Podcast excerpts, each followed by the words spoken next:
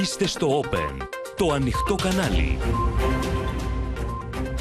Κυρίες και κύριοι καλησπέρα σας, είμαι η Ματίνα Παπαδέα. Ελάτε να δούμε μαζί τα νέα της ημέρας στο κεντρικό δελτίο ειδήσεων που αρχίζει τώρα. Ο Μητσοτάκης καταγγέλει τον Ερντογάν για αυτοκρατορική νοσταλγία και στόχο αναθεώρησης των διεθνών συνθήκων. Ενημερώνει το Γερμανό Καγκελάριο και τον πρόεδρο του Ευρωπαϊκού Συμβουλίου. Εφιαλτικά σενάρια για νέα έκρηξη στις τιμές της ενέργειας. Συζητήσεις στην Ευρώπη για δελτίο στην κατανάλωση. Καταστροφές σε καλλιέργειες και προβλήματα από την κακοκαιρία Genesis που θα χτυπήσει τις επόμενες ώρες. Συνελήφθη 43χρονο στη δράμα, είχε 2,5 εκατομμύρια αρχεία με υλικό παιδικής πορνογραφίας κρυμμένα στο σκοτεινό διαδίκτυο. 300 κιλά κοκαίνης από την Κολομβία πιάστηκαν στη Θεσσαλονίκη βίντεο ντοκουμέντο. Απόπειρα πραξικοπήματος εισβολής στο Καπιτόλιο, λέει η Εξεταστική Επιτροπή της Αμερικανικής Βουλής. Αμετανόητος ο Τραμπ.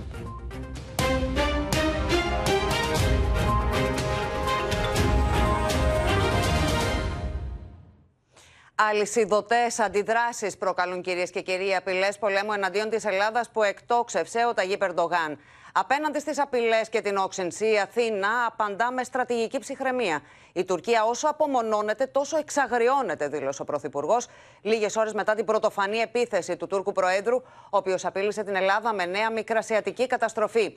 Η κυβέρνηση προετοιμάζεται για όλα τα πιθανά σενάρια, αποφεύγοντας ωστόσο να πέσει στην παγίδα της κλιμάκωσης που στείνει η Άγκυρα.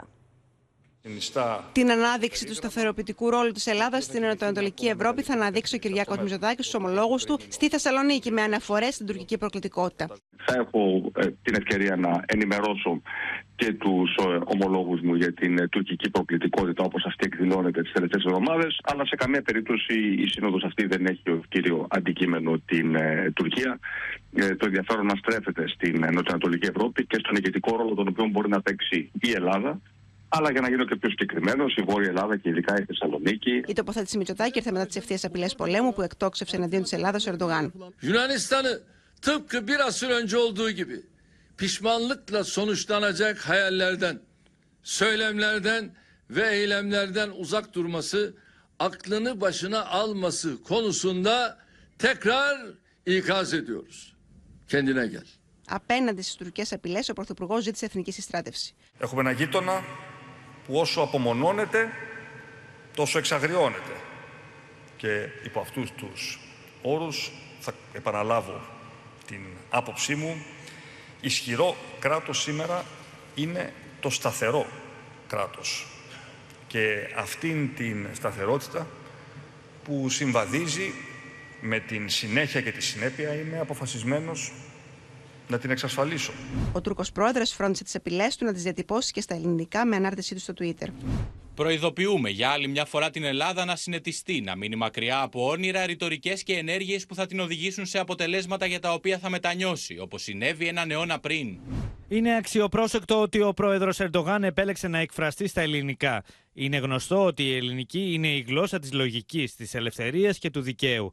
Η μητρική της χρήστες και ο δυτικός κόσμος το γνωρίζουν άριστα. Η τακτική που έχει επιλέξει η Τουρκία δεν εμπίπτει σε καμία από αυτές τις εκδοχές. Στον Τούρκο πρόεδρο απάντησε και ο Αλέξης Τσίπρας με μια ανάρτηση γραμμένη και στην τουρκική γλώσσα.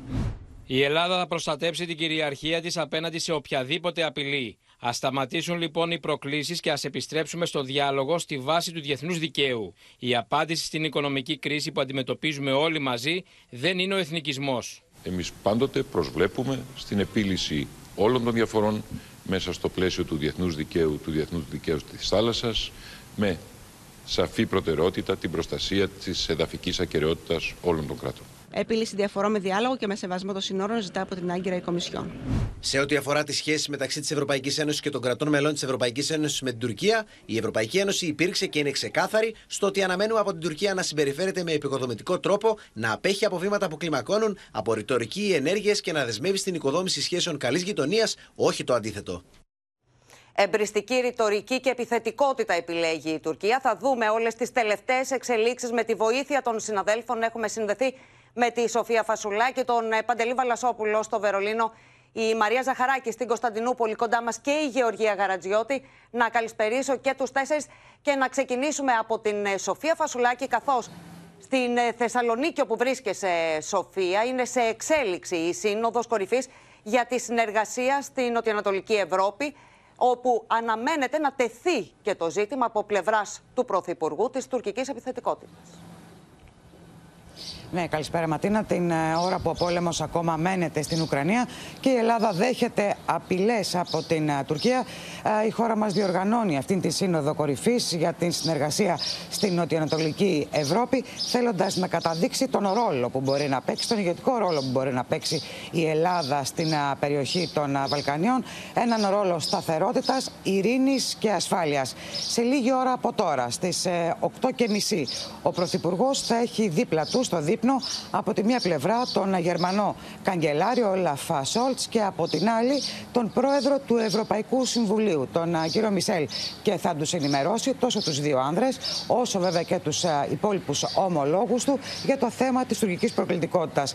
Όμως, όπως λένε εδώ κυβερνητικές πηγές, ε, η Τουρκία δεν θα είναι το μόνο θέμα που θα συζητηθεί και που δεν είναι αυτή μια αντιτουρκική σύνοδος. Η Ελλάδα θέλει να ξεκινήσει την συζήτηση για την επανεκκίνηση των ενταξιακών διαπραγματεύσεων στην Ευρωπαϊκή Ένωση των Δυτικών Βαλκανίων. Κάτι που θεωρεί πάρα πολύ σημαντικό να γίνει Ματίνα, γιατί όπως καταλαβαίνεις είναι μια περιοχή εύθραυστη, μια περιοχή που όπως είπε πριν από λίγη ώρα ο Πρωθυπουργός, πολλοί επιβουλεύονται, πολλών ανοίγουν οι ορέξεις για αυτήν την περιοχή και όπως καταλαβαίνεις δεν θα πρέπει τα Δυτικά Βαλκάνια να ξαναχαθούν στην άβυσο του πολέμου. Μόνο μέσω αυτής της ενταξιακής πορείας μπορεί να υπάρχει ειρήνη. Ε, θα πρέπει να σου πω ωστόσο ότι ο Πρωθυπουργός βρήκε την ευκαιρία να δώσει και το σήμα του γράφοντας ε, στο πολίτικο σήμερα ε, μιλώντας συγκεκριμένα για τα Βαλκάνια και την ενταξιακή τους πορεία, αφήνοντας όμως και μια σαφή εχμή για την Τουρκία. Τι είπε ο Πρωθυπουργός; Στα Βαλκάνια, όπως και παντού, υπάρχουν εχθρικοί παράγοντες που επιδιώκουν την υπονόμευση των προσπαθειών μας. Έχουν μια ανταγωνιστική αντίληψη για τον κόσμο και επιδιώξεις που ποδοπατούν τα ανθρώπινα δικαιώματα, το κράτος δικαίου και τις θεμελιώδεις ελευθερίες. Χρησιμοποιούν τη γλώσσα της μνησικακίας, του αναθεωρητισμού και της αυτοκρατορίας ιστορικής νοσταλγίας.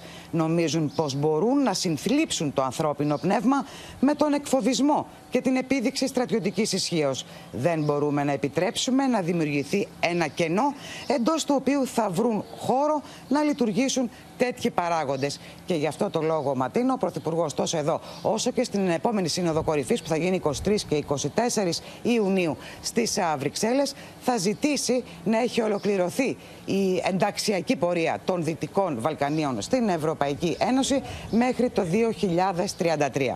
Κλείνοντας, να σου πω, Ματίνα, ότι νωρίτερα το πρωί εδώ υπήρξε και σύνοδος των Υπουργών Εξωτερικών της Νοτιοανατολικής Ευρώπης. Η Τουρκία εκπροσωπήθηκε χαμηλά από τον ε, Υφυπουργό Εξωτερικών, τον κύριο Φαρούκ Καϊμακτσί, και υπήρξε και μια μικρή συνομιλία του Τούρκου Υπουργού Εξωτερικών με τον Έλληνα Υπουργό Εξωτερικών, τον κύριο Δένδια, αφού τον ρώτησε πώς είστε. Ο κύριος Δένδια τον ρώτησε πώς είναι ο Υπουργός σου, αναφερόμενος στον κύριο Τσαβούσογλου, με τον Τούρκο Υφυπουργό Εξωτερικών να απαντά ότι είναι πολύ απασχολημένος. Μάλιστα. Ματίνα.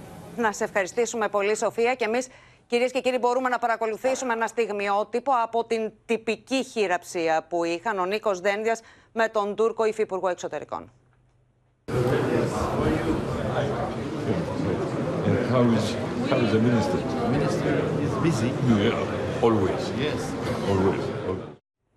Και σε αυτή τη δύσκολη συγκυρία για την χώρα μας, ο Γερμανός Καγκελάριος βρίσκεται στην Ελλάδα.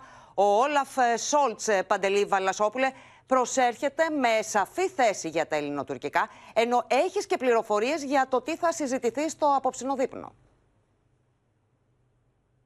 Ναι, καλησπέρα. Είναι η πρώτη επίσκεψη του Γερμανού Καγκελάριου σε λίγη ώρα στη Θεσσαλονίκη. Ο κύριος Σόλτς έρχεται από το Κόσοβο και από τη Σερβία, καθώς κάνει μια περιοδία στα Δυτικά Βαλκάνια. Θα πάρει μέρος στο δείπνο και εκεί, από ό,τι ε, λέγεται, θα ενημερωθεί από τον Έλληνα Πρωθυπουργό για τις τουρκικές προκλήσεις και ο ίδιος θα δώσει για άλλη μια φορά την υποστήριξή του στην Ελλάδα και θα πει ότι ε, οι διαφορές με την Τουρκία πρέπει να λύνονται με διάλογο και όχι με προκλήσεις ή κλιμάκωση των εντάσεων. Να σου πω ότι μπορούμε να θυμηθούμε ότι πριν λίγες μέρες η ίδια η καγκελαρία είχε πει ακριβώς το ίδιο ο εκπρόσωπός του ότι πρέπει να υπάρχει διάλογος στα πλαίσια του διεθνούς δικαίου και όχι εντάσεις και ότι δεν είναι ανεκτή από τη Γερμανία οποιαδήποτε ε, πρόκληση και παραβίαση της εθνικής κυριαρχίας της Ελλάδος καθώς θα είναι πρόκληση και παραβίαση της εθνικής κυριαρχίας της Ευρώπης ενώ το Γερμανικό Υπουργείο Εξωτερικών έχει πει ότι η Ελλάδα είναι άγκυρα ασφάλειας στην Μεσόγειο. Να πούμε επίσης ότι ε, ο κύριος Σόλτς έρχεται από τα Δυτικά Βαλκάνια γιατί η Ματίνα; Γιατί υπάρχει ο φόβος ότι εκεί υπάρχει τουρκική και ρωσική διείσδυση. Γι' αυτό το λόγο βιάζονται να προχωρήσουν οι ενταξιακές διαπραγματεύσεις των Δυτικών Βαλκανίων στην Ευρωπαϊκή Ένωση γιατί φοβούνται την ρωσική και την τουρκική διείσδυση στα Δυτικά Βαλκάνια. Για παράδειγμα, στο Κόσοβο και τη Βοσνία Ερζεγοβίνη. Ναι. Να πούμε ότι πριν από λίγο ο κύριος Σόλτς δήλωσε στο Κόσοβο ότι η Σερβία, εάν θέλει να μπει στην Ευρωπαϊκή Ένωση, πρέπει να εγκαταλείψει τις φιλικές της σχέσεις με την Ρωσία και να πάρει μέρος στις κυρώσεις. Είναι πολύ ενδιαφέρον να ακούσουμε τι θα πει απόψε Ακριβώς. Και για περιμένουμε την λοιπόν... ο Καγκελάριος. περιμένουμε την τοποθέτηση, περιμένουμε τις δηλώσεις. Να σε ευχαριστήσω πολύ Παντελή. Σε πλήρη συντονισμό με την τουρκική κυβέρνηση και το απειλητικό ύφος Ερντογάν εναντίον της Ελλάδας, βρίσκονται τα δημοσιεύματα των τουρκικών μέσων, πλην εκείνων που στηρίζουν την αντιπολίτευση των κεμαλιστών, που ασκούν κριτική στον Ερντογάν για την οικονομική κρίση και τον υψηλό πληθωρισμό. Μάλιστα, υπάρχουν και έμπειροι διπλωμάτες από τον κεμαλικό χώρο που ρίχνουν βολές στην τακτική Ερντογάν, σημειώνοντας τα διέξοδά της. Την ώρα που η πλειοψηφία του τουρκικού τύπου ευθυγραμμίζεται με την κυβέρνηση Ερντογάν, υπάρχουν και φωνές στο εσωτερικό της Τουρκίας που διατυπώνουν αντιρρήσεις. Ο έμπειρος διπλωμάτης Γιαλή Μεράλπ δεν δίστασε να εκφράσει μια διαφορετική άποψη από αυτή του Τούρκου Προέδρου. Çok iddialar var. O adaların egemenliği şarttı denildi diye. Böyle bir şey yok. 3000'in dışındaki adalar Yunanistan'a. Ve Türkiye bunu yıllarca kabul etti. Ee, şimdi bunu tehlikeye sokmak diplomaside Türkiye'yi mütecaviz bir devlet durumuna düşürür. Lozan 3000'in dışındaki adaları beğenelim beğenmeyelim Yunanistan'a. Μία μέρα μετά τις ανοιχτές απειλές πολέμου και την ξεχωριστή αναφορά Ερντογάν στο Καστελόριζο, δημοσιογράφος της κρατικής τηλεόρασης της Τουρκίας έπλεψε προς τις ακτές του νησιού για να περιγράψει πόσο κοντά είναι στην Τουρκία.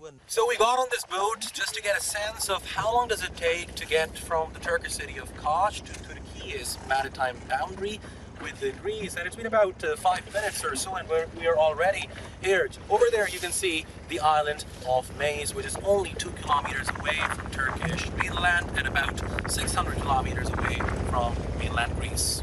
Την ίδια ώρα, η αντιπολίτευση στην Τουρκία επιλέγει σήμερα να εστιάσει στην κρίση που μαστίζει την τουρκική οικονομία. Σε κάθε τομέα πάμε πίσω είναι ο πρωτοσέλιδος τίτλος της εφημερίδας Μπυριούν, ενώ η Τζουμχουριέτ προβάλλει τις ακριβές τιμές των καυσίμων. Και μάλιστα διπλωμάτες σημειώνουν τα διέξοδα και το υψηλό κόστος του νεοθωμανικού οράματος Ερντογάν, όπως η παραγγελία αεροπλανοφόρου για την κλειστή θάλασσα του Αιγαίου. dolaşması, gezmesi 500 milyon dolar. Bu uçak F-35'lere göre yapılmış. Şey, uçak gemisi F-35'lere göre yapılmıştı. F-35 yok. Bunu şimdi böyle helikopter gemisine... Nerede kullanacağız? Kime karşı kullanacağız? Evet. Açık denizlerde yüzdürmek için herhalde yani e, e, şeyde e, adalarda e, Ege Denizi'nde falan yüzdürmek için değil bunu. Η Τουρκία συνεχίζει ακατάπαυστα στο ίδιο άκρος προκλητικό μοτίβο με τον Υπουργό Άμυνας Χουλουσία Καρ Μαρία Ζαχαράκη να απειλεί πριν από λίγο εκ νέου την Ελλάδα. Ναι, είχαμε καινούριες δηλώσεις από τον Τούρκο Υπουργό Άμυνας, ο οποίος πήρε τη σκητάλη, θα λέγαμε, στη ρητορική Ερντογάν κατά της Ελλάδας. Είπε λοιπόν ότι θα απαντήσουν σε κάθε μία από τις άδικες, παράνομες και επιθετικές ενέργειες της Ελλάδας, όπως το έχουν ήδη κάνει. Αυτό δήλωσε πριν από λίγο ο Τούρκος Υπουργός Άμυνας. Προσθέτοντας ότι δεν θέλουμε, είπε κάτι άλλο, παρά να εφαρμοστούν οι συνθήκες, εννοώντας τη Λοζάνη, για την αποστρατικοποίηση των νησιών. Και εκεί ε, έκανε και άλλη μία δήλωση που προκαλεί αίσθηση εν μέσω της κρίσιμης περίοδου που διανύουμε, ο κύριος Σακαρίπ έκανε λόγο και για δίκαιη κατανομή του πλούτου του Αιγαίου. Δηλαδή πέρα από την αποστρατικοποίηση, ο κύριος Σακάρ μιλάει και για τον πλούτο, φυσικά τον υποθαλάσσιο εννοεί πλέον του Αιγαίου. Κατηγόρησε επίσης στην Ελλάδα πάλι ότι δημιουργεί κλίμα. Οι Έλληνες πολιτικοί, είπε, πρωί βράδυ σηκώνονται και κοιμούνται με την Τουρκία, με τη λέξη Τουρκίας στο στόμα τους. Και έκανε λόγο και πάλι για εχθρικές, για προκλητικές ενέργειες και ρητορική, κάτι που όπως προδίκασε ο ίδιος κάνει κακό στον ελληνικό λαό. Και συνεχίζοντας αυτήν τη σκληρή γλώσσα είπε ότι δεν πρόκειται να παραμείνουμε σιωπηλοί επουδενή, ούτε να πούμε ναι σε τετελεσμένα. Αυτό το γνωρίζουν όλοι. Ε, αυτό διαμήνυσε ο Τούρκος Υπουργός Άμυνας σήμερα μετά τις δηλώσεις Ερντογάν. Πάντως, οι δηλώσεις αυτές, Ακάρ, ήρθαν να ταράξουν, θα λέγαμε, Ματίνα, ένα κατά τα άλλα ψύχρεμο σήμερα κλίμα εδώ στην Τουρκία μετά τις δηλώσεις του Τούρκου Προέδρου. Παρά τα πύρινα πρωτοσέλιδα σήμερα το πρωί που είδαμε εδώ, η αντιπολίτευση ακόμη δεν έχει πάρει κάποια θέση. Βέβαια, να πω ότι οι τηλεοπτικές εκπομπές γέμισαν από καλεσμένους και από αναλυτές, όπως επίσης και όλα τα μέσα μαζικής ενημέρωσης φιλοξένησαν απόψεις ειδικών για το αν η Τουρκία θεωρεί ότι οι δύο χώρες οδηγούνται σε κάποια σύραξη. Οι γνώμες, θα έλεγα, εδώ στην Τουρκία, σήμερα τουλάχιστον, ακόμα διήσταντο. Δηλαδή υπάρχουν σκληροπυρηνικοί που δεν αποκλείουν κάποιο επεισόδιο ή κάποια σύραξη με την Ελλάδα, αλλά προσπαθούσαν παράλληλα να υποτιμήσουν την στρατιωτική ισχύ της Ελλάδας. Αλλά υπήρχαν ευτυχώς και οι πιο ψύχρεμες φωνές, επίσημες μάλιστα, οι οποίες αυτές φωνές μιλούσαν ανώνυμα σε διάφορα μεγάλα μέσα εδώ στην Τουρκία και διαμήνυαν ότι η Τουρκία δεν θα ακολουθήσει επιθετική πολιτική και ότι δεν έχει κάποια πρόθεση η Τουρκία να κάνει απόβαση σε κάποιο νησί. Όπως, γιατί συζητείται και αυτό το σενάριο ακόμη εδώ. Ναι. Δεν υπάρχει, λένε κάποιες πηγές εδώ ασφαλείας, τέτοια απειλή. Παρά όμως το κλίμα που καλλιεργείται, κυρίως στα μίντια, ε, καλλιεργείται το κλίμα ότι η Ελλάδα είναι εκείνη που θα επιτεθεί στην, ε, στην Τουρκία. Η επίσημη Άγκυρα και πάλι πηγές ασφαλείας δεν θεωρεί ότι η Ελλάδα έχει σκοπό να επιτεθεί στην Τουρκία. Το λογικό δηλαδή ε, λένε ότι δεν έχουμε μια τέτοια αντίληψη απειλής από την Ελλάδα. Το κλίμα επομένως είναι μεν έντονο και πολεμοχαρές θα λέγαμε για την Ελλάδα αλλά προς το παρόν κρατείται σε ένα ρητορικό επίπεδο, σε ένα λεκτικό επίπεδο και σε πρακτικό δεν βλέπουμε κάτι πιο συγκεκριμένο. Μαρία Ζαχαράκη, να σε ευχαριστήσουμε και εσένα και σε αυτό το κλίμα τώρα κυρίες και κύριοι. Είχαμε μπαράζ παραβιάσεων τουρκικών μαχητικών. Θα μας πει περισσότερα η Γεωργία Γαρατζιώτη. Ναι, Ματίνα, και σήμερα συνεχίστηκαν οι προκλήσεις της τουρκικής αεροπορίας στον ουρανό του Αιγαίου. Συγκεκριμένα 14 τουρκικά πολεμικά αεροσκάφη, εκ των οποίων δύο μη επανδρομένα και ένα κατασκοπευτικό, παραβίασαν 30 φορές τον ελληνικό εναέριο χώρο στο βορειοανατολικό Αιγαίο, στο κεντρικό Αιγαίο και στο νοτιοανατολικό Αιγαίο, δηλαδή σε όλο το Αιγαίο. Ματίνα, ελληνικά μαχητικά από τις αεροπορικές μας βάσεις στη Σκύρο και στη Λίμνο έσπευσαν να αναγνωρίζουν και να αναχαιτίζουν τα τουρκικά μαχητικά. Μάλιστα, καταγράφηκε και μια εμπλοκή, μιας σκληρή αερομαχία μεταξύ ελληνικών και τουρκικών μαχητικών στο βορειοανατολικό Αιγαίο. Μάλιστα. Γεωργία, να σε ευχαριστήσουμε πολύ. Την ώρα που η Τουρκία, κυρίες και κύριοι, αμφισβητεί ανοιχτά την κυριαρχία ελληνικών νησιών, οι ακρίτες δίνουν τη δική τους απάντηση στην τουρκική προκλητικότητα. Το Όπεν βρέθηκε στο Αγαθονήσι, όπου οι κάτοικοι γίνονται αυτόπτες μάρτυρες καθημερινών υπερπτήσεων από τουρκικά μαχητικά. Δείτε τι περιγράφουν στο διπορικό που ετοίμασε η Γεωργία Λαγού. Ακριβώς πίσω μου βλέπετε το Φαρμακονήσι, αυτό το μικρό νησάκι των τεσσάρων τετραγωνικών χιλιόμετρων που απέχει πέντε ναυτικά μίλια από τα τουρκικά παράλια και παρουσιάζεται στους τουρκικούς χάρτες ως γκρίζα ζώνη. Κοπανά για τα καθονής, κοπανά για την ψέρι μου, κοπανά για όλα κοπανάνε. Λοιπόν, τι να κάνει, φοβερίζει, φοβερίζει. Εμείς τι να κάνουμε, στεκόμαστε όρθιοι. Εδώ.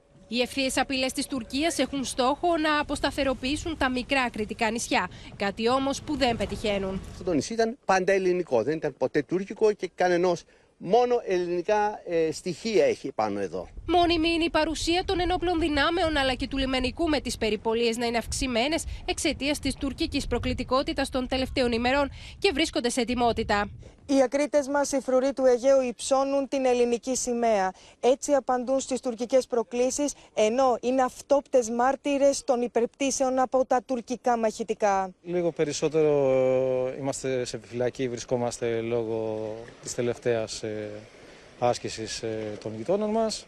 Κάνουμε αυτό που κάναμε εδώ και τόσο καιρό, να περιπολούμε τα θαλάσσια σύνορά μας. Τρει-τέσσερι φορές το μήνα έχουμε τις υπερπτήσεις από τους Τούρκους και μας κυνηγάνε από πάνω με τα αεροπλάνα και τα καράβια γύρω-γύρω από το Αγαθονήσι. Βρισκόμαστε στο ακριτικό Αγαθονήσι που πρωταγωνιστεί στις αμφισβητήσεις των Τούρκων. Συγκεκριμένα είμαστε στην τοποθεσία Καθολικό. Όπως μπορείτε να δείτε ακριβώς πίσω μου στα βράχια υπάρχουν βάρκες αλλά και σκισμένα σωσίδια. Η τουρκική ακτοφυλακή κάνει τα στραβά μάτια στους Τούρκους διακινητές. Τους μαζεύαμε όλοι, τους προσέχαμε, τους πηγαίναμε απάνω στο χωριό, τους κουβαλούσαμε τα αυτοκίνητά μας. Άγρυπνοι φρουροί οι άνδρες του λιμενικού προσπαθώντας να σώσουν από τα νερά τους μετανάστες. Ε, ήταν μια βάρκα η οποία προσέγγιζε τα σύνορα της Ελλάδος. Διαπιστώσαμε ότι, είχαν, ότι είχαμε εισρωή υδάτων. Εκείνη τη στιγμή δεν σκεφτήκαμε ότι έχουμε να κάνουμε με αποτροπή εισόδου μεταναστών παρά ότι πρέπει να διασώσουμε τους ανθρώπους αυτούς. Οι κάτοικοι παρά την κλιμάκωση της έντασης και τα σενάρια για νέο μεταναστευτικό κύμα από τα τουρκικά παράλληλα παραμένουν ψύχρεμοι και δηλώνουν έτοιμοι για όλα. Δεν πτωούμαστε, δεν φοβόμαστε, διαμηνύουν λοιπόν οι ακρίτες ε, στα ελληνικά νησιά. Τώρα, στο Λουξεμβούργο έγινε σήμερα ένα σημαντικό βήμα πρόοδου προς το νέο σύμφωνο μετανάστευσης και ασύλου της Ευρωπαϊκής Ένωσης. Έχουμε συνδεθεί με τη Μαρία Ρόνη που θα μας πει περισσότερα, Μαρία. Ναι, Ματίνα, με μια ευρεία πλειοψηφία, ευρωπαϊκές χώρες τάχθηκαν υπέρ της πρότασης που προβλέπει ότι τα κράτη δεσμεύονται να υποδεχθούν ετούντες άσυλο από τις χώρες που δέχονται μεγάλες μεταναστευτικές πιέσεις όπως ε, η Ελλάδα. Διαφορετικά, εάν δεν δέχονται να το κάνουν αυτό, θα πρέπει να συνεισφέρουν οικονομικά. Αυτός είναι ο μηχανισμός αλληλεγγύης, ο οποίος είναι υποχρεωτικός και τις ε, επόμενες εβδομάδες θα πρέπει να συγκεκριμενοποιηθεί. Είναι μια σημαντική πρόοδος ε, στο σύμφωνο για το άσυλο και την ε, μετανάστευση. Συγκεκριμένα, ο μηχανισμός αυτός είναι, προβλέπει ένα έτος ή κατά ένα έτος θα ισχύει, θα ανανεωθεί, θα μπορεί να ανανεωθεί και θα, φτάνουν, θα φτάνει ο αριθμός μετεγκαταστάσεων στις 10.000 το χρόνο περισσότερες από 10 χώρες, όπως είπε ο Γάλλος ε, Υπουργός Εσωτερικών, που είναι και ο Προεδρεύων του Συμβουλίου, ε, θα υποδεχθούν ετούντες άσυλο στο, στο πλαίσιο αυτό. Ήδη έχουν ταχθεί ε, υπέρ αυτού του μηχανισμού η Γαλλία και η Γερμανία. Επίσης, συμφωνήθηκε η ενίσχυση των εξωτερικών συνόρων της Ευρωπαϊκής Ένωσης με τον κανονισμό για έναν έλεγχο διαλογής υπηκών τρίτων χωρών στα σύνορα, το λεγόμενο screening, καθώς και για τα δεδομένα Eurodac. Ε, τη συμφωνία αυτή χαιρέτησε σήμερα από το Λουξεμβούργο ο Έλληνας Υπουργός Μετανάστευσης και Ασύλου, κ. Νότης Μηταράκης. Ματίνα. Μάλιστα, πολύ σημαντικό για τις ε, χώρες που δέχονται πίεση από τις μεταναστευτικές ροές, ανάμεσά τους η Ελλάδα, όπως είπες. Μαρία Ρόνι, να σε ευχαριστήσουμε πολύ. Με κατηγορηματικό τρόπο, τα κόμματα της αντιπολίτευσης απορρίπτουν τις απειλές Ερντογάν εναντίον της Ελλάδας. Ο Νίκος Ανδρουλάκης ζήτησε από τους Ευρωπαίους εμπάρκο όπλων προς την Τουρκία, ενώ ο Δημήτρης Κουτσούμπας αφήνει εχμές για τη στάση των συμμάχων και την αποστολή ελληνικού οπλισμού στην Ουκρανία. Η αναθεωρητική στρατηγική του Ερντογάν δεν θα υπερισχύσει του διεθνούς δικαίου, τονίζει ο Νίκος Ανδρουλάκης, καλώντας τους Ευρωπαίους εταίρους να σταματήσουν να εξοπλίζουν την Τουρκία. Οι τελευταίες απαράδεκτες δηλώσεις για αποστρατικοποίηση των νησιών και οι απειλές για την εθνική κυριαρχία μας είναι πέρα από κάθε σεβασμό του διεθνούς δικαίου. Είναι καιρός οι εταίροι μας να σταματήσουν να υπνοβατούν μπροστά σε αυτή την αναθεωρητική στρατηγική. Κάτω από αυτές τις συνθήκες, η μόνη καθαρή απάντηση πρέπει να είναι το εμπάργκο όπλων. Η εμπλοκή της χώρας μας στο ρωσουκρανικό πόλεμο με την αποστολή στρατιωτικού υλικού δεν θωρακίζει την Ελλάδα από τις απειλές της Τουρκίας, αλλά το αντίθετο υποστηρίζει ο Δημήτρης Κουτσούμπας. Μας είπαν πως η εμπλοκή της Ελλάδας στον πόλεμο μας θωρακίζει απέναντι στις απειλές, στις αμφισβητήσεις της Τουρκίας. Τη βλέπουμε αυτή τη θωράκιση. Όταν πετάνε τα τουρκικά αεροσκάφη στο Αιγαίο, τη διαβάζουμε και την ακούμε στις ολοένα και πιο προκλητικές δηλώσεις του Ερντογάν. Τις προκλήσεις Ερντογάν καταδικάζουν ελληνική λύση και μέρα 25. Έχουν κάνει σουρωτήρι το Αιγαίο οι Τούρκοι και δεν απαντά ευθέως η Ελλάδα με κατάρριψη ενός ντρόουν ο ελληνικός στρατός, ο ανδρείος Έλληνας, ο αξιωματικός, ο κληρωτός θα πολεμήσει μέχρι σε σχάτων. Το καθεστώς Ερντογάν στην Τουρκία καταφεύγει στη γνώριμη συνταγή κάθε αντίστοιχου αυταρχικού καθεστώτος. Ω μέρα 25 πιστεύουμε σαφώς στη διπλωματική οδό για την εξέβρεση λύσης με τη γείτονα. Αλλάζουμε θέμα σε εξέλιξη είναι η κακοκαιρία Genesis με χαρακτηριστικό τις έντονες καταιγίδες και τη χαλαζόπτωση που έχει αφήσει ήδη το αποτύπωμά της σε πολλές περιοχές της χώρας. Σε συναγερμό έχει τεθεί ο κρατικός μηχανισμός για έντονα πλημμυρικά φαινόμενα. Σε αμφιλοχία και νίκαια Λάρισα πλημμύρισαν σπίτια και καταστήματα. Ο δρόμος από την Ξάνθη προς τη Σταυρούπολη έχει μετατραπεί σε χήμαρο. Από το βουνό κατεβαίνουν τεράστιες ποσότητες νερού και λάσπης. Και μέσα στην πόλη η ισχυρή βροχόπτωση μετέτρεψε τους δρόμους σε ποτάμια. Στο κέντρο της Νίκαια. Κοιτάξτε εδώ τι γίνεται. Στην Νίκαια άνοιξαν οι ουρανοί, πλημμυρίζοντας δρόμους και εγκλωβίζοντας οδηγούς μέσα στα αυτοκίνητά του. Κάποια σπίτια πλημμυρίσανε, άλλα κινδυνεύσανε. Ο όγκος του νερού ήταν πολύ μεγάλος και σε κάποια σημεία όπως αυτό εδώ το σπίτι έφτασε το μισό μέτρο. Μέσα σε 45 λεπτά, δεν ξέρω και εγώ πόσα χιλιοστά βροχή έριξε. Πάρα πολύ. Ήταν το φαινόμενο ακραίο. Χαλάζει, αυτό είναι το χαλάζει. Η αγιά της Λάρισας χτυπήθηκε από έντονη χαλαζόπτωση, προκαλώντας ζημιές στις γεωργικές καλλιέργειες. Είχαμε μια βροχή έντονη. Ήρθαν και όλα τα νερά από την εθνική οδό πάνω και μας έχουν πλημμυρίσει εδώ ένα μεγάλο μέρος του χωραφιού. Στο χωριό Δήμητρα ο δρόμο μετατράπηκε σε ορμητικό χήμαρο, ενώ αντίστοιχα φαινόμενα σημειώθηκαν και στη Χάλκη του Δήμου Κιλελέρ. Η κακοκαιρία Τζένεση σαρώνει την αμφιλοχία με τη θάλασσα να γίνεται ένα με τη στεριά. Δρόμοι μετατράπηκαν σε ποτάμια, ενώ μεγάλο μέρος της πόλης παρέμεινε χωρίς ηλεκτρικό ρεύμα για αρκετές ώρες λόγω της κακοκαιρίας. Μια επιχείρηση στο κέντρο της πόλης γέμισε νερό, ενώ οι υπάλληλοι για ώρες προσπαθούσαν να το καθαρίσουν. Μεγάλη έκταση στον κάμπο Μπελακίου πλημμύρισε, ενώ ο ξεροπόταμος που εκβάλλει στον Αμβρακικό κατέβασε χιλιάδες κυβικά νερού με φερτά υλικά.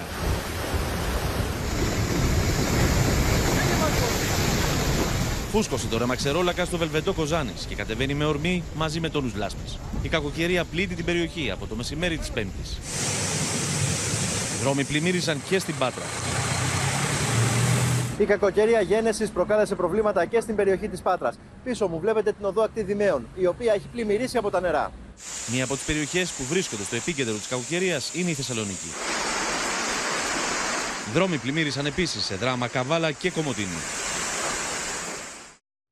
την εξέλιξη του κύματος κακοκαιρίας. Θα δούμε μαζί με το μετεωρολόγο μας, Κλέαρχο Μαριουσάκη. Κλέαρχε, πού αναμένεται να χτυπήσει τις επόμενες ώρες; Σε κλειό αστάθεια Ματίνα θα παραμείνουν αρκετές περιοχές της χώρας μας για τουλάχιστον 24 ώρες ακόμη, μιας και αυτό το νέο βαρομετρικό χαμηλό που μας απασχολεί από χτε το βράδυ θα συνεχίσει να στροβιλίζεται πάνω από τη χώρα μας.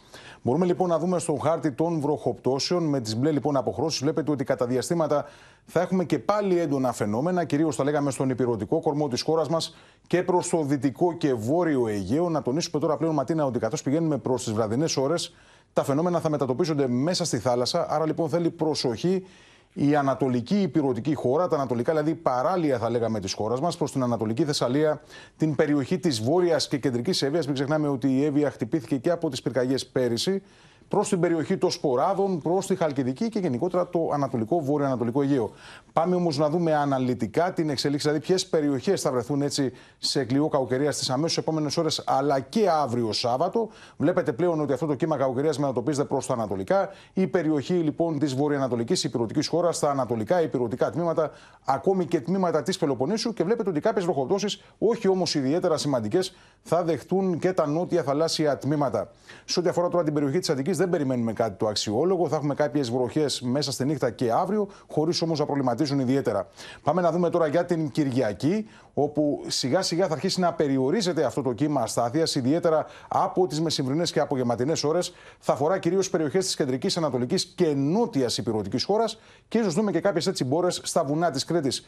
Καλύτερα τα νέα για τη Δευτέρα του Αγίου Πνεύματος, όπως θα δούμε τώρα στον τελευταίο μας χάρτη, όπου πλέον η αστάθεια περιορίζεται στο εσωτερικό της υπηρετικής χώρας και μόνο τις μεσημβρινές και απογευματινές ώρες. Και αυτό βέβαια οφείλεται στους βοριάδες που θα ενισχυθούν μέσα στο Αιγαίο και κατά κάποιο τρόπο θα σπρώξουν την αστάθεια πιο εσωτερικά στη χώρα μας. Μάλιστα. Κλέαρχε, να σε ευχαριστήσουμε. Αλλάζουμε θέμα, κυρίες και κύριοι. Επέκταση της κάρτας του Fuel Pass και μετά το τέλος Ιουνίου σχεδιάζει η κυβέρνηση, καθώς η τιμή της βενζίνης πλησιάζει τα 2,5 ευρώ το λίτρο στις μεγάλες πόλεις, έχοντας ήδη ξεπεράσει τα 2,8 ευρώ στα νησιά. Στο τραπέζι βρίσκεται και η διεύρυνση των δικαιούχων για εισοδήματα άνω των 30.000 ευρώ. Ναι στο Fuel Pass και μετά το τέλος Ιουνίου, όχι στη μείωση των έμεσων φόρων όπως είναι ο ειδικός φόρος κατανάλωσης, λέει η κυβέρνηση, για να αντιμετωπιστεί η εκτόξευση των τιμών στα καύσιμα που έχει εκτροχιάσει τους οικογενειακούς προπολογισμούς. Πάντα το γέμιζα. Τώρα έβαλα σήμερα 30. Το σχέδιο που επεξεργάζεται το Οικονομικό Επιτελείο είναι η επέκταση του Fuel Pass. Η νέα επιδότηση θα ξεκινά από τον Ιούλιο και θα διαρκέσει μέχρι το τέλος του καλοκαιριού.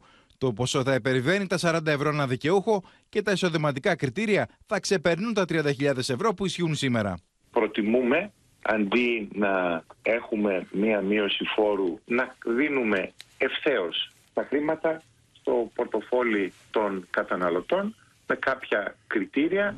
Η μέση πανελλαδική τιμή της βενζίνης σήμερα αγγίζει τα 2,386 ευρώ το λίτρο και το ντίζελ βρίσκεται μία ανάσα από τα 2 ευρώ. Ό,τι μπορούμε να περιορίσουμε, το περιορίζουμε, ναι. Στην Αττική η μέση τιμή βρίσκεται στα 2,364 ευρώ και στη Θεσσαλονίκη 2,358 ευρώ.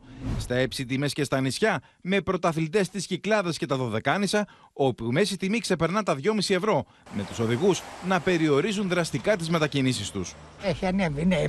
Κοιτάξτε, για όλους είναι δύσκολε. Σήμερα λίγη προθεσμία για την υποβολή αιτήσεων στο πρώτο Fuel Pass, με την πλατφόρμα να κλείνει το βράδυ. Τα χρήματα της άειλης κάρτας θα είναι διαθέσιμα έως το τέλος Ιουλίου.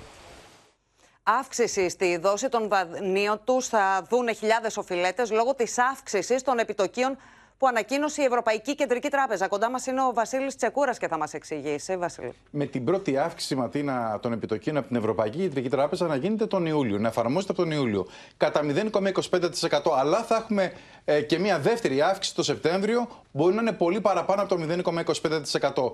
Και θα έχει υπάρξει και μια ενδεχομένως και τρίτη αύξηση από τις αρχές του 2023. Τι σημαίνει όλο αυτό για ένα δάνειο; Σημαίνει ότι αν σήμερα, για παράδειγμα, είχε κάποιος ένα δάνειο 100.000 ευρώ, το οποίο το πήρε το 2010, το επιτόκιο σήμερα είναι 3,75%. Άρα ε, η δόση που πληρούν είναι 463,12 ευρώ. Αν αυξηθεί κατά 1% συνολικά όλη αυτή η υπόθεση με το επιτόκιό του, φτάσει δηλαδή στο 4,75%, τότε ανεβαίνει και η δόση. Θα πληρώνει σχεδόν 501,1 ευρώ το μήνα. Είναι σχεδόν 38 ευρώ παραπάνω το μήνα. Αυτό είναι λόγω της ε, αλλαγής της τακτικής Ευρωπαϊκής Κεντρικής Τράπεζας σε ό,τι αφορά τα επιτόκια. Στο μεταξύ, Βασιλή, υπάρχει αναταραχή στις αγορές με αποτέλεσμα να εκτοξευτεί και το κόστος δανεισμού της ε, χώρας. Δανειζόμαστε πολύ πιο ακριβά. Θεωρητικά πάντα, γιατί αυτή τη στιγμή η Ελλάδα, δηλαδή σήμερα, ε, δεν έχει βγει στις αγορές. Ωστόσο, όμω πρέπει να το κάνει ξανά μέχρι το τέλος του έτους. Σήμερα, λοιπόν, τα δεκαετή ομόλογα, οι αποδόσεις ήταν στο 4,3%.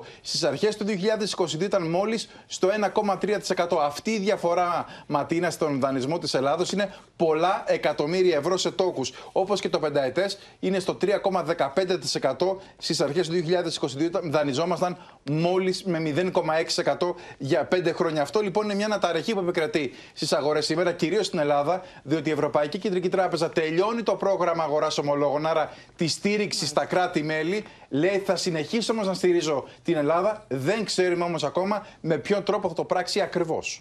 Μάλιστα. Βασίλη, να σε ευχαριστήσουμε πολύ. Εφιαλτικό σενάριο για εκτείναξη της τιμής του φυσικού αερίου φέρνει στο προσκήνιο η Ευρωπαϊκή Κεντρική Τράπεζα την ώρα που στη Γυραιά Ήπειρο ανοίγει θέμα δελτίου για την ενέργεια τον χειμώνα. Ο Διεθνής Οργανισμός Ενέργειας χτυπά καμπανάκι για άμεσα μέτρα περιορισμού της ζήτησης, με την Ελλάδα να βάζει μπροστά την επιχείρηση θερμοστάτης. Ενεργειακός συναγερμό σήμανε η Ευρωπαϊκή Κεντρική Τράπεζα, η οποία προειδοποιεί πως το φυσικό αέριο μπορεί να φτάσει ακόμα και τα 250 ευρώ τη Μεγαβατόρα σε περίπτωση που διακοπούν εντελώς οι ενεργειακές συναλλαγές με τη Ρωσία. Although governments have intervened and have helped slow energy inflation, energy prices stand 39.2% above their levels one year ago. Market based indicators suggest that global energy prices will stay high. Σύμφωνα με τις εκτιμήσεις των ειδικών, όχι μόνο δεν υπάρχουν ενδείξεις αποκλιμάκωσης της ενεργειακής ακρίβειας, αλλά αντίθετα το ράλι των ανατιμήσεων αναμένεται να συνεχιστεί για μεγάλο χρονικό διάστημα. Οι τιμές ανεβαίνουν, θα μείνουν ψηλές όπως πάνε τα πράγματα τώρα, θα μείνουν ψηλές τουλάχιστον, τουλάχιστον μέχρι το 24-25. Την ίδια ώρα, ο Διεθνής Οργανισμός Ενέργειας προειδοποιεί πως η Ευρώπη κινδυνεύει με δελτίο στο φυσικό αέριο το χειμώνα και ζητά άμεσα μέτρα για τον περιορισμό της ζήτησης ενέργειας. Τα κράτη-μέλη θέτουν σε λειτουργία σχέδια εξοικονόμησης ενέργειας με την Ελλάδα να βάζει μπροστά την επιχείρηση θερμοστάτης στο δημόσιο. Δεν είναι εύκολο να εφαρμοστεί γιατί σήμερα δυστυχώς τα κτίρια μας στη δημόσια διοίκηση δεν είναι αρκετά έξυπνα για να προλαμβάνουν καταστάσεις. Ενστάσεις για το κατά πόσο είναι εφαρμόσιμα τα μέτρα διατυπώνουν υπάλληλοι του δημοσίου. Από τις συνθήκες που υπάρχουν στο, στο δημόσιο, η κατάσταση ε, με την, αν εφαρμοστούν αυτά τα μέτρα τα οποία προτείνει η κυβέρνηση, θα γίνει ασφικτική. Μέσα σε αυτό το περιβάλλον, ανάσα έναντι στην ενεργειακή ακρίβεια αναμένεται να πάρουν οι καταναλωτές με τα αναδρομικά του ρεύματος. Η πλατφόρμα αναμένεται να ανοίξει την επόμενη εβδομάδα και να μείνει ανοιχτή για τις αιτήσεις μέχρι το τέλος του μήνα. Κατά πάσα πιθανότητα θα είναι με βάση το λίγοντα του ΑΦΜΗ για να διαχειριστούμε την κίνηση. Θα αντλεί τα στοιχεία αυτόματα από την ΑΔΕ, αυτό που λέτε κύριε Παπαδάκη. Άρα θα αντλεί και τα στοιχεία του εισοδήματος, θα αντλεί και τα στοιχεία τα οποία αφορούν το μετρητή. Τα χρήματα θα πιστωθούν στου δικαιούχου μέσα στον Ιούλιο. Συνάντηση με τον Υπουργό Τουρισμού Βασίλη Κικίλια είχε ο Αμερικανός πρέσβης George Τζούνις με τα μηνύματα Γιάννη Φόσκολε να είναι πιο αισιόδοξα από ποτέ για την άφηξη Αμερικανών ε, τουριστών επισκεπτών στην Ελλάδα. Ακριβώς, Ματίνα. Η Αμερικανική αγορά είναι μια κρίσιμη αγορά φέτος για την ελληνική τουριστική βιομηχανία και πρέπει να σου πω πως μέχρι το τέλος της σεζόν αναμένονται στο Ελευθέριος Βενιζέλος πάνω από μισό εκατομμύριο Αμερικανοί τουρίστες μόνο από τις απευθείας πτήσεις από τις ΗΠΑ, χωρίς να συνυπολογίζονται δηλαδή αυτοί που θα έρθουν στη χώρα μας με πτήσεις transit. Σήμερα έχουμε 9 απευθείας πτήσεις από τις ΗΠΑ καθημερινά κάθε ημέρα, που είναι ρεκόρ όλων των εποχών, ενώ η ζήτηση εισιτηρίων είναι πρωτοφανής, όπως υπόθηκε και στην σύσκεψη, από Αμερικανούς για να έρθουν στην Ελλάδα το καλοκαίρι. Το ζητούμενο φυσικά είναι η επιμήκυνση της τουριστικής περίοδου και πρέπει να σου πω πως έπεσαν συγκεκριμένες προτάσεις στο τραπέζι και για αύξηση των απευθείας πτήσεων από τις ΗΠΑ προς την Ελλάδα και διατήρηση αυτών των πτήσεων και μετά το τέλος του καλοκαιριού, όχι μόνο προς την Αθήνα, αλλά και προς άλλες πόλεις όπως η Θεσσαλονίκη, ενώ συζητήθηκαν και άλλες πρωτοβουλίες με έμφαση, για παράδειγμα, στον αθλητικό τουρισμό που θα μπορούσαν να συντηρήσουν τουρίστες και μετά το καλοκαίρι. Μάλιστα. Και εμείς μπορούμε να παρακολουθήσουμε τι δήλωσαν ο Υπουργός Τουρισμού και ο Αμερικανός πρέσβης στην Αθήνα. Φέτος, μετά από μια στρατηγική συνεργασία και συμμαχία που έχουμε επιτύχει με τις ΗΠΑ, έχουμε την τύχη να έχουμε 9 απευθείας πτήσεις την ημέρα, 63 την εβδομάδα από τις ΗΠΑ direct προσβλέπουμε στη βοήθειά του και στη στήριξή του έτσι ώστε αυτό το οποίο δίνει εισόδημα και στήριξη στη μέση ελληνική οικογένεια και στην ελληνική ε, οικογενειακή τουριστική επιχείρηση να συνεχίσει να αυξάνει, να δυναμώνει. It's a beautiful country. Uh, the beaches are beautiful, the mountains are beautiful and everything in between. And from tourism, we have discovered the beautiful Mediterranean Greek cuisine. Uh, and from there, we have uh, discovered that uh, Greece is a pretty good place uh, to establish a business and come and work as well. Uh, but I encourage you to come visit uh, Greece not only in the summer but all year long. Γυρίζουμε σελίδα σε αναταραχή ο χώρο τη παιδεία εξαιτία τη πανεπιστημιακή αστυνομία. Από το πρωί, φοιτητέ απέκλεισαν εισόδου πανεπιστημιακών χώρων, συνεχίζοντα τι κινητοποιήσει διαμαρτυρία. Η κυβέρνηση είναι αποφασισμένη να εγγυηθεί την ασφάλεια φοιτητών, καθηγητών και εργαζομένων στα πανεπιστημιακά ιδρύματα, ξεκαθάρισε ο Πρωθυπουργός. Από το πρωί, οι φοιτητικοί σύλλογοι συγκεντρώθηκαν και πάλι στο χώρο του Αριστοτελείου Πανεπιστημίου διαμαρτυρώμενοι για το νέο νόμο και για την παρουσία των ομάδων προστασίας πανεπιστημιακών ιδρυμάτων. Όποιο σχέδιο έρχεται να φέρει η κυβέρνηση, το Υπουργείο, για πανεπιστημιακή αστυνομία, δίθεν για την ασφάλεια και την προστασία μας, εμείς οι φοιτητές δεν τρώμε αυτή την κοροϊδία. Τα ΜΑΤ, οι δυνάμεις αστυνομίας δεν χωράνε μέσα στα πανεπιστήμια μας.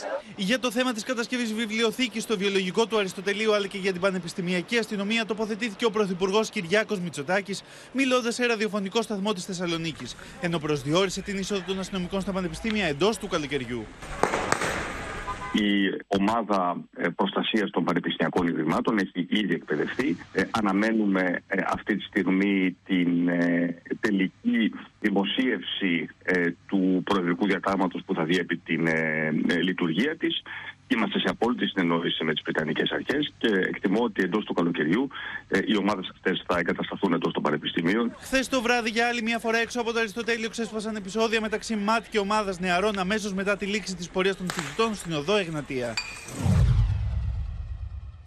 Περίπου 200 άτομα φοιτητές από το Εθνικό Μετσόβιο Πολυτεχνείο διαμαρτύρονται από νωρίς το πρωί έξω από την πύλη του Ιδρύματος, αντιδρώντας με αυτόν τον τρόπο στο μέτρο της Πανεπιστημιακής Αστυνομίας. Η αστυνομία και τα πανεπιστήμια δεν πάνε μαζί. Η παιδεία και η αστυνομία δεν είναι δύο πράγματα συνυφασμένα. Κάθε κατεύθυνση αστυνομοκρατήσεων στα πανεπιστήμια, διάλυση του δημόσιου δρόμου πανεπιστημίου δεν πρόκειται να περάσει.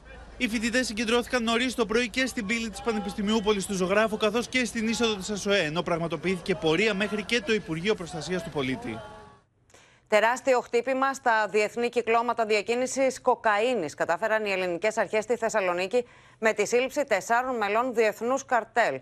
Τα παράνομα κέρδη αγγίζουν τα 14 εκατομμύρια ευρώ, με τον εγκέφαλο του κυκλώματος να παραμένει ασύλληπτος.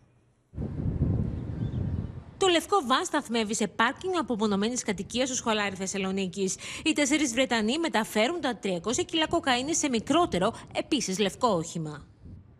Άνδρες της όπια και της δίωξης ναρκωτικών περικυκλώνουν την κατοικία. Προτάσουν τα όπλα και τι ασπίδε για να πραγματοποιήσουν έφοδο στο σπίτι, όπου συλλαμβάνουν δύο από τα μέλη του καρτέλ. Δύο ακόμη θα συλληφθούν λίγα λεπτά αργότερα. Οι τέσσερις συλληφθέντες ηλικίας από 32 έως 52 ετών είχαν παραλάβει σε 260 δέματα την κοκαίνη, η αξία της οποίας φτάνει τα 14 εκατομμύρια ευρώ. Ήταν κρυμμένη σε κοντέινερ με μπανάνες που είχε προορισμό από την Κολομβία το λιμάνι της Θεσσαλονίκης. Ήταν μια μεγάλη, άριστα σχεδιασμένη επιχείρηση που εκτελέστηκε άψογα από τους αστυνομικούς μας. Μέχρι αυτή την ώρα διαφεύγει της σύλληψης ένας 42χρονο που θεωρεί το εγκέφαλος του μεγάλου κυκλώματος παγκόσμια διακίνηση κοκαίνης. Τον έναν εκ των τεσσάρων συλληφθέντων αναζητούσαν οι Βρετανικές αρχές, καθώς κατηγορείται για βασανισμό ατόμου, το οποίο στη συνέχεια έκαψε ζωντανό. Οι τέσσερις Άγγλοι που συνελήφθησαν εδώ και ένα χρόνο ζούσαν στην Αθήνα. Ωστόσο, τον τελευταίο μήνα είχαν νοικιάσει την πολυτελή βίλα στο σχολάρι Θεσσαλονίκης, περιμένοντας το φορτίο με την κοκαίνη από την Κολομβία. Με σκήμενα τα κεφάλια, οι τέσσερις συλληφθέντες νωρίς το μεσημέρι οδηγήθηκαν ενώπιον του εισαγγελέα και παραπέμφθηκαν να απολογηθούν σε ειδικό ανακριτή. Τους ασκήθηκε ποινική δίωξη για διακίνηση ναρκωτικών ουσιών κατ' επάγγελμα. Για το αδίκημα της ε, συγκρότησης και ένταξης εγκληματικής οργάνωσης και ένας εκ των κατηγορουμένων του αποδίδεται, σε έναν εκ των κατηγορουμένων αποδίδεται και η πράξη της ε, ε, βίας ε, εις βάρος ε, δημοσίων υπαλλήλων. Το κουβάρι της υπόθεσης ξετύλιξαν αστυνομικοί της Διεύθυνσης Ασφάλειας Θεσσαλονίκης σε συνεργασία με το παράρτημα της Αμερικανικής Δίωξης Ναρκωτικών στην πόλη, έπειτα από ενημέρωση των Ιταλικών αρχών. Σχεδόν όλα τα ευρωπαϊκά κράτη είχαν στόχο τους τα μέλη του καρτέλ κοκαίνης και πάμε στην Μίνα Καραμίτρου. Μην να έχεις πλούσιο ρεπορτάζ για τα μέλη της εγκληματικής οργάνωσης. Δεν μιλάμε για ένα καρτέλ κοκαίνης Ματίνα, το οποίο κάνει κάποιες ευκαιριακές διακινήσεις μεγάλων ποσοτήτων κοκαίνης. Οι αρχές εκτιμούν ότι το συγκεκριμένο καρτέλ έκανε το 10% των διακινήσεων κοκαίνης στην περιοχή της Ευρώπης. Μιλάμε δηλαδή για ένα τεράστιο ποσοστό. Να σας πω ότι στη χώρα μας φέρονται οι συλληφθέντες να έχουν φτάσει τα τελευταία δύο χρόνια και να έψαχναν να βρουν δύο οδό για να ξεκινήσουν τη διακίνηση και στην Ελλάδα.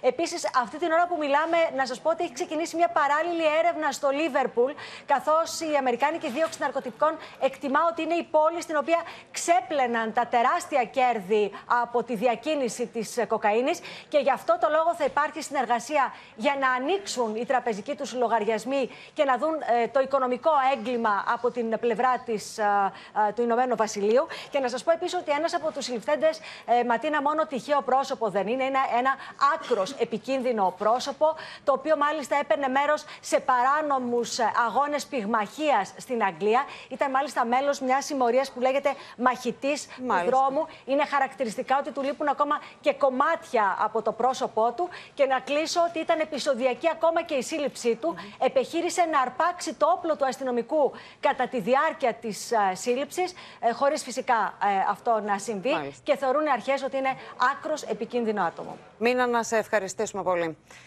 Σοκ με υπόθεση παιδικής πορνογραφίας στη δράμα συνελήφθη 43χρονος που κατήχε πάνω από 2,5 εκατομμύρια αρχεία. Η Αναστασία Αργυριάδου έχει το ρεπορτάζ. Αναστασία. Ματίνα, πρόκειται για τη μεγαλύτερη υπόθεση παιδικής πορνογραφίας στην Ελλάδα λόγω του τεράστιου όγκου του πορνογραφικού υλικού. Σε τέσσερις σκληρούς δίσκους εντοπίστηκαν 2,5 εκατομμύρια φωτογραφίες και βίντεο πορνογραφικού περιεχομένου με πρωταγωνιστές μικρά παιδιά κάτω των 15 ετών, ακόμη και 3 και 5 ετών. Πώς έφτασαν τώρα στον εντοπισμό τους οι αρχές; Οι γαλλικές αρχές, σε επιχείρηση που έκαναν στο σκοτεινό διαδίκτυο, εντόπισαν τα ίχνη του συγκεκριμένου χρήστη στην Ελλάδα. Ενημέρωσαν τη δίωξη ηλεκτρονικού εγκλήματος. Με τη σειρά της έκανε ψηφιακή ανάλυση και εντόπισε το τόπο κατοικίας του δράστη, που είναι πόλη της Βόρειας Ελλάδας, στη Δράμα. Έτσι λοιπόν, σε επιχείρηση που έγινε, στην ελήφθη ο 43χρονο υπάλληλος σούπερ μάρκετ Άγαμος, ο οποίος διακινούσε ε, το πορνογραφικό υλικό στο διαδίκτυο, ερευνάται αν είχε και οικονομικό όφελος από τη συγκεκριμένη διακίνηση. Ήδη έχει συλληφθεί, οδηγήθηκε στον εισαγγελέα και στο ανακριτή και κρίθηκε προφυλακιστέως. Να σε ευχαριστήσουμε πολύ, Αναστασία. Στη δικαιοσύνη αναμένεται να προσφύγει ο γιος του Γιώργου Τράγκα Γιάννη, ζητώντας αποδέσμευση της περιουσίας που του αναλογεί.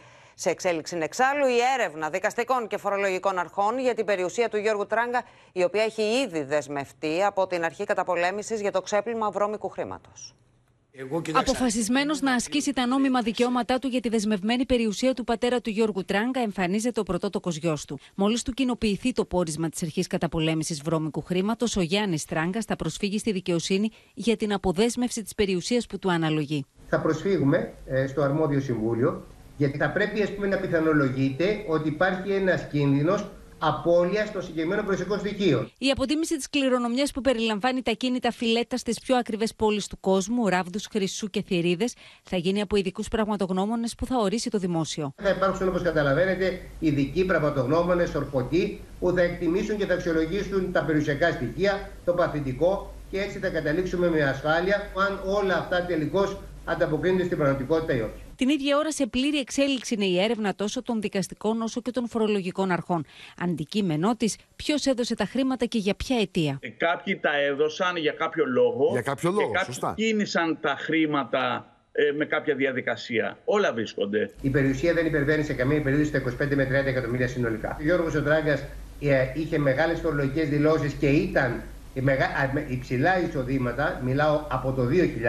Σύμφωνα με το πόρισμα της αρχής, το μεγαλύτερο μέρος των περιουσιακών στοιχείων του Γιώργου Τράγκα δεν δικαιολογείται από τα συνολικά δηλωθέντα εισοδήματα από το 2000 και μετά. Καμπανάκι χτύπησε όταν ε, ε, η Επιτροπή η οποία ελέγχει τις, ε, τις δηλώσεις περιουσιακής κατάστασης, ναι. εντόπισε κάποια πράγματα και επεκτάθηκε στον έλεγχο. Η αρχή καταπολέμησης για το ξέπλυμα βρώμικου χρήματος έχει ήδη προχωρήσει στη δέσμευση της προσωπικής περιουσίας της συζύγου του εκδότη Μαρίας Καρά και δύο συνεργατών του.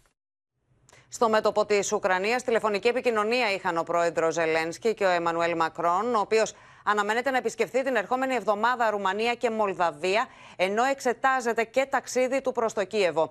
Την ίδια ώρα, ο Βλαντιμίρ Πούτιν προβαίνει σε νέα συγκαλυμμένη απειλή προ τη Δύση, συγκρίνοντα την πολιτική του με εκείνη του Μεγάλου Πέτρου όταν εισέβαλε στη Σουηδία. Он когда заложил новую столицу, ни одна из, из стран Европы не признавала эту территорию за Россией. Все признавали ее за Швецией. Да, а там испокон веков наряду с финно-угорскими народами, жили славяне. Причем эта территория находилась под контролем российского государства. Возвращал и укреплял. Вот что делал.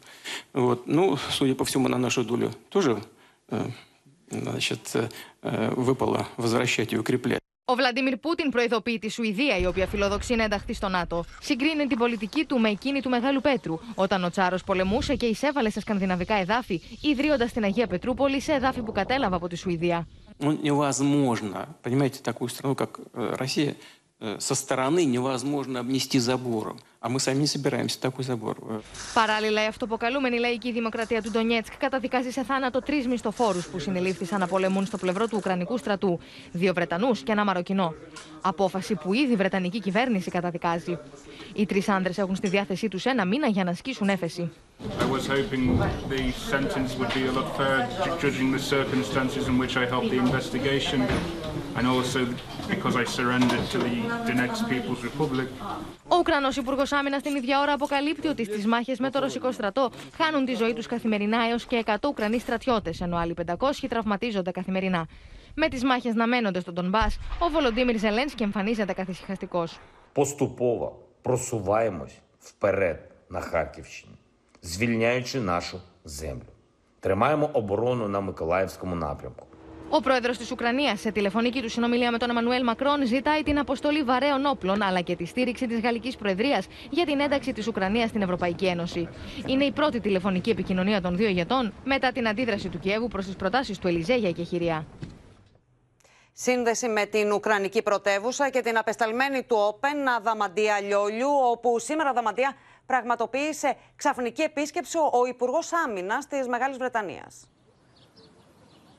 στον απόϊχο ματίνα της θανατικής καταδίκης των δύο Βρετανών που συνελήφθησαν στη Μαριούπολη και μάχονταν στον ε, πλευρό των Ουκρανών. Το Κίεβο σήμερα επισκέφτηκε ο Βρετανός Υπουργός Άμυνας, ο Μπεν Γουάλλα, ο οποίος συναντήθηκε με τον πρόεδρο της Ουκρανίας, Βοροντίμιρ Ζελένσκι, όπως και με τον Ουκρανό ε, Υπουργό Άμυνας. Εκεί λοιπόν συζητήθηκαν τα θέματα της περαιτέρω ενίσχυσης της χώρας της ε, Ουκρανίας και της βοήθειας από τη μεριά της Μεγάλης Βρετανίας, κυρίως με την ενίσχυσή της από τις παραδόσεις παραδόσει των όπλων από το Ηνωμένο Βασίλειο. Τώρα, ως προς το θέμα της ε, θανατικής ποινής των δύο Βρετανών που έχει επιδικάσει το δικαστήριο της αυτοαποκαλούμενης λαϊκής δημοκρατίας του Ντονιέτσκ ε, και απόφαση που ο Μπόρις Τζόνσον τη χαρακτήρισε τρομακτική με τη Βρετανική πλευρά να βλέπει πως αποτελεί κατάφορη παραβίαση των κανόνων του διεθνούς δικαίου. Το Κίεβο βλέπει ότι η απόφαση αυτή στο τέλος θα αποσκοπήσει η Ρωσία στο να υπάρξει κάποιο είδους ανταλλαγή. Μάλιστα. Ενώ στην παρένεσή της να υπάρχει μια επικοινωνία μεταξύ της Ρωσίας με το Ηνωμένο Βασίλειο. Βλέπει επίσης ε, το Κίεβο ότι η Ρωσία επιδιώκει με αυτόν τον τρόπο την ε, ε, αναγνώριση της αυτοποκαλούμενη λαϊκής δημοκρατίας του Ντονιέτσκ. Αδαμαντία, να σε ευχαριστήσουμε πολύ. Πίσω στα δικά μας στη Θεσσαλονίκη βρίσκεται από το πρωί ο Πρωθυπουργός, ο οποίος παρά τη βροχή και πριν πάρει μέρος στη Σύνοδο Κορυφής, επισκέφθηκε το Δήμο Θέρμης αλλά και το Ποσειδόνιο Αθλητικό Κέντρο για να δει τα ανακαινισμένα γήπεδα μπάσκετ και το κολυμβητήριο.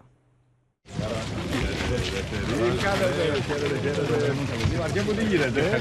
Δεν μας βοηθάει πολύ ο καιρός, αλλά δεν πειράζει. Υποβροχή, ο Πρωθυπουργός φτάνει στο Ποσειδόνιο Αθλητικό Κέντρο για να δει από κοντά τα ανακαινισμένα γήπεδα μπάσκετ που εγκαινιάστηκαν πρόσφατα και του χαρίζουν μια φανέλα με τον αριθμό 7 που φορούσε ο παλιός άσος του Πάοκ Μπάνε Πρέλεβιτς και ο διάλογος είναι χαρακτηριστικός. Ε, τι ωραία γήπεδάκια φτιάξαμε εδώ πέρα. Φτιάξαμε εδώ γήπεδάκια, σε είχα ναι. δώσει άλλη μια και φτιάξαμε και μια φανέλα ναι, για να φορέσουμε να παίξουμε ένα μονό. Το ερώτημα είναι το, ερώτημα είναι το, το, το, το, ο Σουτέρ. Το ξέρω, το ξέρω. Όταν ήρθατε και παίξατε ναι. μαζί μας, ήσασταν καλός Σουτέρ, γι' αυτό ο Κυριάκος Μητσοτάκης έχει συνομιλίες με βετεράνους μπασκετμπολίστες που τίμησαν τη φανέλα με το εθνόσημο και δείχνει ενδιαφέρον για την πορεία της εθνικής, μιλώντας με τον Νίκο Ζήση που είναι πλέον μέλος του επιτελείου της ομάδας. Πάμε, Νίκο, πώς θα, θα, θα, πάει η εθνική φέτος, πώς θα έχουμε. Ε, έτσι. Η βροχή δυναμώνει και χαλάει τα σχέδια που είχαν, αλλά ο Πρωθυπουργός δεσμεύεται ότι στο επόμενο ταξίδι θα παίξουν και θυμάται τους αγώνες με την ομάδα μπάσκετ της Βουλής με προπονητή τον Γιάννη Ιωαννίδη. άρεσε ποτέ να χάνει. Και για κάποιο λόγο δεν χάναμε ποτέ. Ναι, εμβληματική φυσιογνωμία. Ο Κυριάκος Μητσοτάκης ξαναγείται και στους χώρους του κολυμβητηρίου.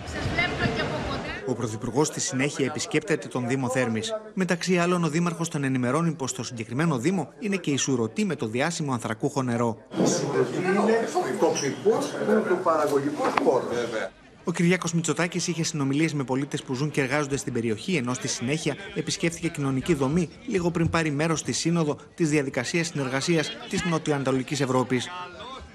Στις Ηνωμένες Πολιτείες, 1,5 χρόνο μετά την αιματηρή εισβολή στο Καπιτόλιο, που προκάλεσε σοκ σε όλο τον κόσμο, η Εξεταστική Επιτροπή της Βουλής των Αντιπροσώπων τοποθέτησε τον Ντόναλτ Τραμπ στην καρδιά αυτής της επίθεσης, την οποία αποκαλεί απόπειρα πραξικοπήματος. Ο ίδιος ο πρώην πρόεδρος χαρακτηρίζει την επίθεση οπαδών του ως ένα από τα σπουδαιότερα κινήματα στην ιστορία.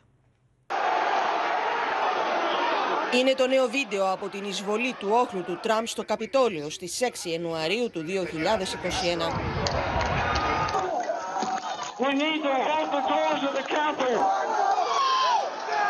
Το υλικό 12 λεπτών βλέπει τώρα το φως της δημοσιότητας στην πρώτη παρουσίαση των στοιχείων στην Εξεταστική Επιτροπή της Βουλής για την εισβολή στο Καπιτόλιο που κόστισε τη ζωή σε πέντε ανθρώπους. What really made me want to come was the fact that you know, I had supported Trump all that time. Uh, I did believe, you know, that the election was being stolen. Um, and Trump asked us to come.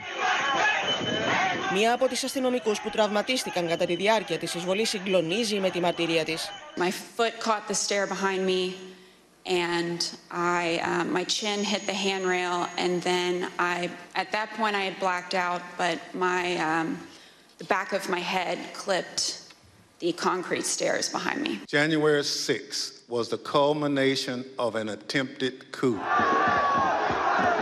Ακόμα και η κόρη του Ντόναλτ Τραμπ, η Βάνκα, αδειάζει τον πατέρα της και παραδέχεται εμέσως πλην σαφώς πως δεν πίστεψε ποτέ τα περί νοθείας στις εκλογές, αφού δέχεται τα σχετικά λεγόμενα του εισαγγελέα Μπαρ. I respect Attorney General Barr.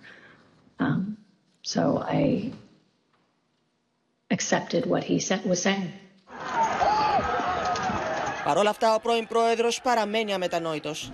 Η 6η Ιανουαρίου δεν ήταν διαδήλωση. Ήταν ένα από τα σημαντικότερα κινήματα στην ιστορία της χώρας μας για να κάνει ξανά σπουδαία την Αμερική. I think these guys and women broke the law, tried to turn around the result of an election. Η χθεσινή ήταν η πρώτη από μια σειρά τεσσάρων ακροάσεων που σχεδιάζει η Επιτροπή μέσα στον Ιούνιο για να παραθέσει τα πορίσματα της 11η έρευνας σχετικά με την εισβολή στο Καπιτόλιο.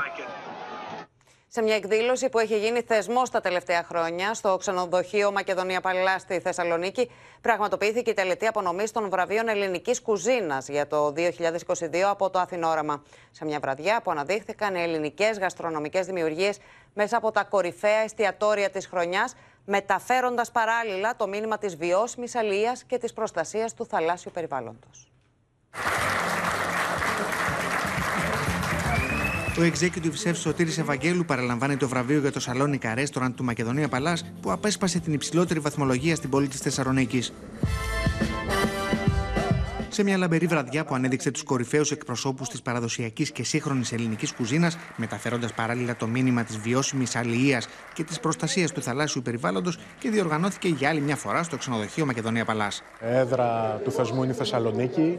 Ω γνωστό, η Θεσσαλονίκη είναι η πρωτεύουσα της ελληνικής κουζίνας. Με την παρουσία του κυρίου Λαζάρου και του κυρίου Βαγγέλου φέτος, προωθήσαμε την ελληνική δημιουργική κουζίνα με προϊόντα ελληνικά. Η Θεσσαλονίκη έγινε η πρώτη ελληνική πόλη που εντάσσεται στο δίκτυο δημιουργικών πόλεων γαστρονομίας της UNESCO, ένα δίκτυο 36 πόλεων, οι οποίες διαθέτουν παράδοση στη γαστρονομία και ανταλλάσσουν τεχνογνωσία και πόρους για την ανάδειξή της. Τα βραβεία ελληνικής κουζίνας συμπράττουν με την πρωτοβουλία αυτή, συμβάλλοντας με το δικό τους τρόπο στην εξωστρέφεια και την ανάδειξη της γαστρονομικής δυναμικής της πόλης μέσα από συνθήκες αηφόρου ανάπτυξης, βιωσιμότητας του πλανήτη και σωστής διαχείρισης των θαλάσσιων πόρων. Έχουμε τη γαστρονομία από την UNESCO, η Θεσσαλονίκη φιλοδοξεί να δει το μέλλον της γαστρονομικά πολύ πιο λαμπερά.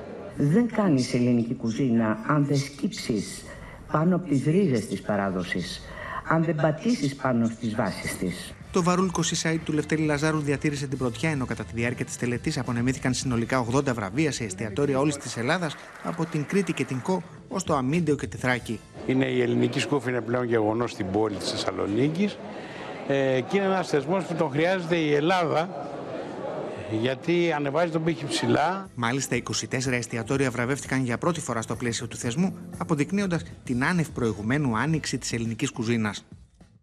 Στο σημείο αυτό ολοκληρώθηκε το κεντρικό δελτίο ειδήσεων. Μείνετε στο Open αμέσως μετά. Ο Γιώργος Θεοφάνους υποδέχεται στο ένα τραγούδι ακόμα την Ηρώ, την Ελένη Πέτα και τον Μύρονα Στρατή σε μια ξεχωριστή μουσική βραδιά. Κυρίες και κύριοι, ευχαριστούμε που μας εμπιστευτήκατε για την ενημέρωσή σας. Από όλους εμάς, καλό σας βράδυ.